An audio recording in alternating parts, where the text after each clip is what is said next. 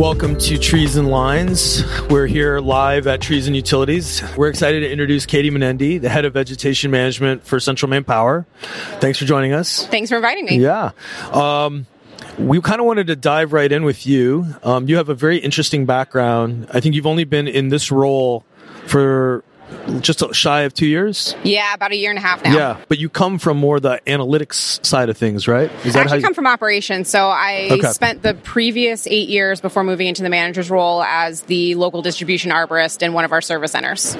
Okay. So it's more boots on the ground, working with the tree crews, doing the utility line clearance, um, pre-planning circuits for. Uh, we have we're on cycle in the state of Maine, so working through that program. Um, putting everyone where they need to be, doing storm response. Is that a state regulated cycle or? Yes. Okay. And how many years? We are finishing our um, third five year cycle. So we've been on cycle for 15 years.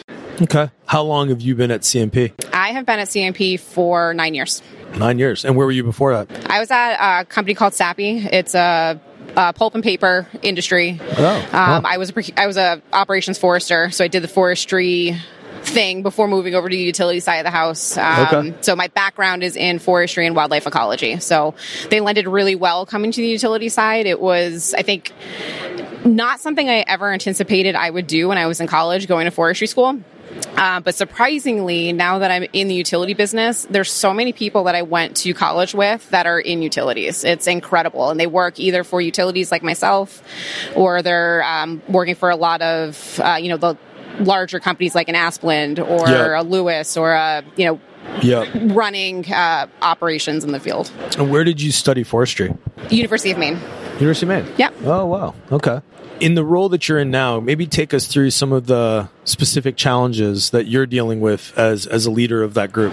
and you're like, do we have enough time? Yeah. Um, it's interesting. I would say, you know, my first six months was a pretty big adjustment trying to shift going from an operations mindset to more of a a management mindset. So uh, there's a lot, I think, personal struggles and growth along the way, trying to figure out how to balance both and kind of let go of what I used to do for yep. like a day to day thing, kind of really being down in the weeds and and doing the work and transitioning to um, designing not designing the program but looking at the long range vision of the program and yep. where we want it to go uh, we I am very, very fortunate that the group that I have are all rock stars and they do not need any kind of micromanagement from me. They know the oh, role, like they know the expectations, they get up every day and get the job done. So they make my life yeah. incredibly easy. Um, and I thank them as oh, much I as that. I can for it. Um, but it, it does allow me to kind of focus on those challenges and figure out the things that we need to take care of. So, um, in my first year as manager, we went through a rate case and um, we had an opportunity there to kind of present a new strategy just kind of knowing the direction that things are going with forest health and climate change seeing the increased storm frequencies and heavier winds more intense rains or drought conditions and knowing kind of the impacts that that has on tree health. And um, also with your tree pests and diseases, we're seeing a lot of issues with that in the state of Maine right now. And we were able to put together a strategy that really it takes what we've done in the last 15 years on cycle and is really kind of pushing it ahead, saying, hey, we've done this for 15 years. It's worked great. It's worked really well, kind of getting that baseline establishment of line clearance. But right now, we want to pivot and we want to put more focus on those hazard tree removals. We want to get ground to sky clearance and really invest where we know it's going to make a big difference for our customers and improve reliability. And wow, yeah. it was great, but it was definitely a challenge. Um, I think one personally taking that leap of faith to say, hey, this is what I think we should be doing. You know, we should move in a different direction. Yes, we do this well, but where the leading cause of our outages are coming from are not coming from the areas that we're you know, actively maintaining within our established right of way boundary. We yeah. need people are realizing we maintain that box around yeah. it, but that's not where the problem is. Yeah, we track every outage, but we really do a deep dive into every outage over 100 customers. We have a daily reliability call where you have all the players. So it's veg management, line department, uh, president, vice president of the company. We review everything to say, okay, here's where our outage was. Did the system work properly as designed? Um, what was the cause? Is there anything we can go out and do and mitigate this from happening again is really like a very detailed deep dive and a do huge culture shift. Of the failure? We do, yeah. Yep, we do every, yeah, everyone over 100. There's a there's an actual inspection. Um, it was a huge culture shift for us, and really that was uh, something that our president Joe Purington brought to the table. And we used to do a weekly reliability call, but he's like, no, we need to do a daily one and establish this as the new standard. And it's it's been amazing to see the growth and progress in the last couple of years that he's been leading us. We did a more formal tracking of any customer outage over 500 for as long as I've been with the company, so definitely much longer than the nine years I've been here, but We've teased out that 96% of our tree related outages are coming from outside of our right of way, so outside of our cycle maintenance zone. Um, later in the cycle shift, you might have some areas where we're only permitted to get a limited trim and really not the full standard of what we would like. And you might have some kind of encroachment and a grow in. But that's 4% of the outages that our customers are seeing. That 96 is really coming from outside of that maintenance zone. And that's what drove that shift to saying um, we need to make a change. So we, we're still going to keep a cycle program, but we're going from a five year to a six year. Because really, at six years, we still have the the line clearance that we need from the side from uh, the grow-ins or grow-in potential. Um, by doing that, we can shift the money that we would be spending on the cycle trim to those enhanced hazard tree removals and getting the ground to sky over the three phase. And really, we think it's going to be a game changer for us. Your, your grow-ins probably don't represent much of a risk. It's Even not. if they do grow incidental contact, it's not going to be an electrical outage. So very, very infrequently, yeah. Knowing that from the data, does that change your uh, strategy and how you apply for budgets and rate cases and, and how you're communicating with your local regulatory agencies? From a budget perspective, no, because really the what we wanted to demonstrate to our commission is, you know, you know, we we asked for an increase in our budget, but really it's just for reflection of operating cost and, and labor. It wasn't we didn't ask for an increase to change the program. We really used the offset of the budget from shifting to You're just moving that, dollars. We were moving dollars moving and dollars. putting them where they matter. Got it. Um, a lot of what and what we demonstrated in that rate case aside with the 96% of all of our tree related outages coming from outside of our, our right of way was that, you know, we're seeing those drought conditions and then we're seeing, you know, these heavy wet, um, especially in Maine this year, it's been persistently raining and we have yes. a lot of uprooting, um, root rot. We're seeing the colors changing. Like the leaves are turning yellow and red now. I mean, it really weeks ago they were turning red. It's wow. just, um, but even aside from that, you have that kind of tree stress, but we also have uh, emerald ash borer, which is really having some significant impacts in the southern part of our state and moving north. Um, spongy moth, we're seeing a lot of that. We had some significant late frost that that with the spongy moth, just like there's you drive down the roads and there's just hundreds of oak trees that have no leaves on them, and we're really optimistic that they're going to come back and and respond next year, but. No guarantee, and that's really where we need to focus our time and effort is those trees that are under all these various stresses and that we know will come down on the conductors at some point, and our yeah. traditional cycle program would never capture those trees. Katie, how, how big is your team? I have a team of 11, um, but in house. In house, yeah. Okay. Mostly distribution arborists. We have one transmission arborist, uh, but we're looking to grow that transmission program and really um, enhance that. It's just a large part of what we do as an organization. So yeah. we're really excited to go down that road and um, build the team and and do that. That's great. So you doing hazard tree patrols every year? Or? All the time. We are doing hazard patrols. Yeah, we um, we get a list every year of our worst performing circuits from the year prior as far as tree related outages go. We'll do patrols of those, and we do you know a, a pretty deep dive in removing those hazard trees. Um, but we're always driving around, scanning, looking. If we see something that we know we need to tackle, we're taking care of it. What is CMP's relationship with technology as it relates to veg? Like, are you guys technologically friendly? Are you making investment in, you know, work management tools and drone technologies and remote sensing? Like, where are you guys in the life cycle of, you know, modernizing yeah. sort of your approach? So definitely on our transmission side, we're using a lot more of that. Um, LiDAR is a big part of what we do. And we've, uh, both our, our transmission bench department and our transmission line department have been looking at some different technology with um, with helicopter flights and uh, doing some different kind of assessing. And you know, we kind of sh- we exchange information back and forth um, from both of the work that we're doing, and definitely the same on the on the distribution side. Um, we did have a work management system that we used for a very long time, um, and we've outgrown that, and we've moving into different things to to use our work, um, okay. but heavily heavily into GIS. Um, but yeah, we're we're trying out some new things. Uh, we're heading in a really solid direction and excited about some of the stuff we're doing. Oh, very exciting! I, I know you're uh, passionate about pollinators. I am. So tell, so what? Are you passionate you, about pollinators? I like pollinators. That. Yeah, she likes bees. I do.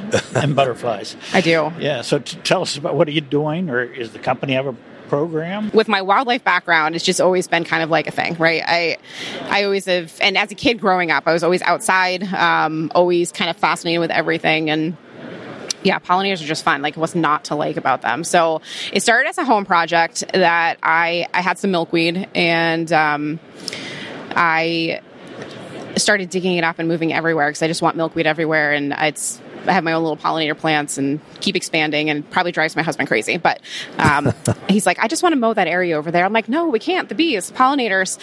Uh, but I digress. So yeah, it's you know we um, we have a very strong established transmission program and really try to promote uh, any opportunity that we can to um, encourage our local uh, flora, our low shrubs, um, and really kind of promote that habitat to provide that pollinator opportunity. We were doing it before it was like a buzzword, right? So, like, we were putting that investment in um, to promote those areas and uh, protect that habitat. But now, more and more, I think we're finding unique opportunities where we can try to do some implementation. So we have a little trial going right now in uh, under one of our transmission lines that we kind of nothing special. Like we just kind of went in. We're like, hey, wouldn't it be fun if we tried mowing this patch of buckthorn and got rid of it and uh, do some treatment, have a control plot, do a treatment plot, herbicide only, and then do another one where they were treated with herbicide. One quadrant got grasses, and then the other one got a pollinator mix, and just see how everything comes back and what can we learn from this little mini trial to do some different strategies going forward on our transmission lines where we want to get rid of these invasives that are really taking over the area and do more of a pollinator friendly establishment um, that we can we can maintain and encourage and I have a little acreage, and I'm constantly losing the battle to buckthorn. So uh, I appreciate it is, where it is incredible. I mean, this this for as far as you can see, it was just buckthorn. So yeah, we we mowed it all down, and trying to figure out yeah what that what that looks like. Um, CMP also has a great community relations department, and uh, one of the community relations team. She has she used to work at Maine IF&W, and her and I we partner a lot trying to figure out where we can take these unique opportunities and do either like a pollinator habitat, set up milkweed gardens, get our local um, Girl Scout troops involved in establishing some of these things either at our service centers or at a place where you know we can safely get people in and do some work. Um, but we also use our right of ways a lot for. Uh, um, bluebird houses. She did a big project with that, trying to set those up on our transmission lines and really any kind of pollinator wildlife opportunity we can take to promote and encourage. We're going to do it all day long. Let's say I appointed you the president of all U.S. utilities. Oh, right. That's and, a lot of power. Yeah, it's a lot of power. It's a lot of power. And you had to pick um, one key initiative that you were going to focus on that you would want to standardize across the industry, what would that area of focus be? And what would you hope that everyone would sort of piggyback uh, you with? Distribution or transmission, or both? Because they probably be two different strategies. The question is more centered around where do you feel like the rest of the utility landscape has to kind of come together to like standardize something. What area would you take on because you feel like some people are doing it well, some people are not, and you would want to standardize that mm. because you think it's the most important. You get to pick. That's tricky.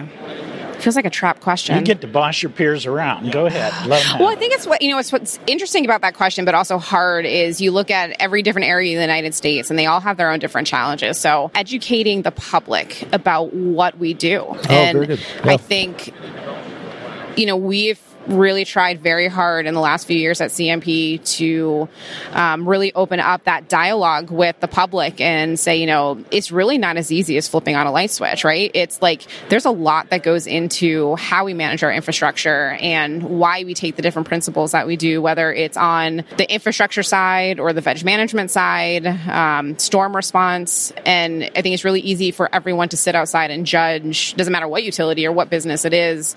Um, and, and a lot of that's probably probably because we naturally are really good at talking to our peers about what we do, yep. but not as great about explaining to everybody why we do what we do, why it's significant, why it's important.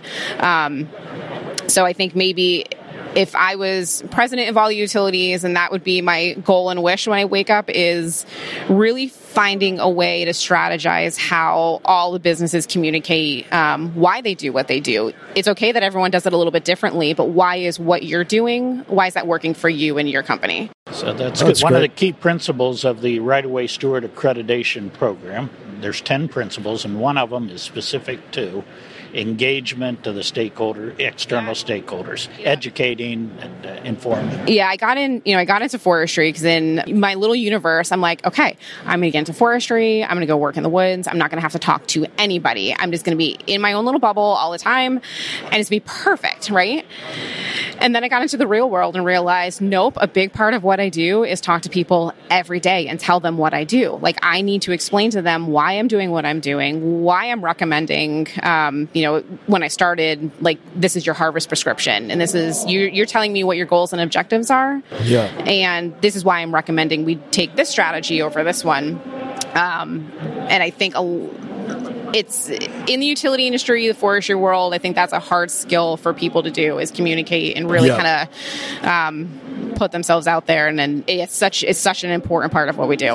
Look, I think where the industry has exploded. Um, based on all the unfortunate events that have been happening around the world, it's put a big light on this industry, and so the expectations of these professionals has increased. Yeah, and so I think there's go- there's some growing pains there, but I, I agree with you. I think that's actually a very thoughtful, very thoughtful answer. That yeah, the communication part of it, I just don't think enough people know. Yeah, you know all the nuances and the importance and the impact of the arboriculture community, yeah. forestry community. Yeah, I think you know having platforms, you know, like trees and lines or and then you take LinkedIn, which yep. I know you guys found me on there with yep. all of my posts. I mean, I I think it's really good for people to take those opportunities and really showcase what they're doing and try yep. to put it at a just a a base level of hey this is what we're trying this is what we're doing um, and just kind of put that those little blurps out there and showcase what everyone's kind of unique skill sets are and i've always thought at an event like this we come and we're all technical people yeah. and we listen to technical talks what we probably should do set some side or time aside where they teach us things we're not comfortable yeah. the communication the, yeah. you know how do we uh, communicate up in the uh, structure of the organization? Yeah. I remember I a couple years after I started working professionally, I was invited back to UMaine by one of my old professors. Like, hey, come back, talk to you know the junior senior class, give them an idea of what it's like to to get out in the professional world, and you know tips of things you would suggest. And I, you know, there's three of us who went back, and I think every single one of us said, get comfortable with speaking, get comfortable with communicating a message, and really trying to talk to people who do not understand what you do. It's huge. I think people really underestimate the power of communication and really how far it can go. And also with that, um, the power of when you don't do that communication. There's some pretty negative results that can happen when you either say nothing or, um, yeah. Well, thank you so much for uh, making time for us today. Thank um, you again for inviting yeah, me. This we'll have great. to come say hello in Maine. Actually, one of my yes, favorite come up anytime. We're getting into Maine the beer great, like one of my favorite the beers. great season of so, fall weather. Oh it's, yeah, anytime the next two months. Yeah. yeah. Yeah, no, fall weather, bugs have gone. It's, yeah. yeah, fall is a beautiful time of year in Maine. Oh, yeah, Maine's such a beautiful place. Yeah. And, and where uh, are you in Maine? I live in southern Maine, but I um, I spent a good amount of years up in the central part. Um, is that um, Kittery? Are you down in Kittery? Yeah, not too far from Kittery, about okay. 30, 45 minutes north of Kittery. Um, yeah. A little bit uh, west of Portland. Yeah, west of Portland. Yep. Yeah. I mean, it's okay, such a beautiful I really state. do appreciate your. Yeah, you know, thanks so much. Of, hey, come do this, and I know yeah. what. so, okay, we really appreciate it. Thank job. you so much. No, Wonderful. thank you again so much. Yeah, this was great. You were fantastic. Thank you. Thanks. That's it for this episode of Trees and Lines, brought to you by Iapetus Holdings. If you like the show, please give us a five star rating on Apple or Spotify. If you have any questions or comments on any of our episodes or ideas for topics or guests, we'd love to hear from you. Please contact us at treesandlines at iapetusllc.com. We'll chat with you soon.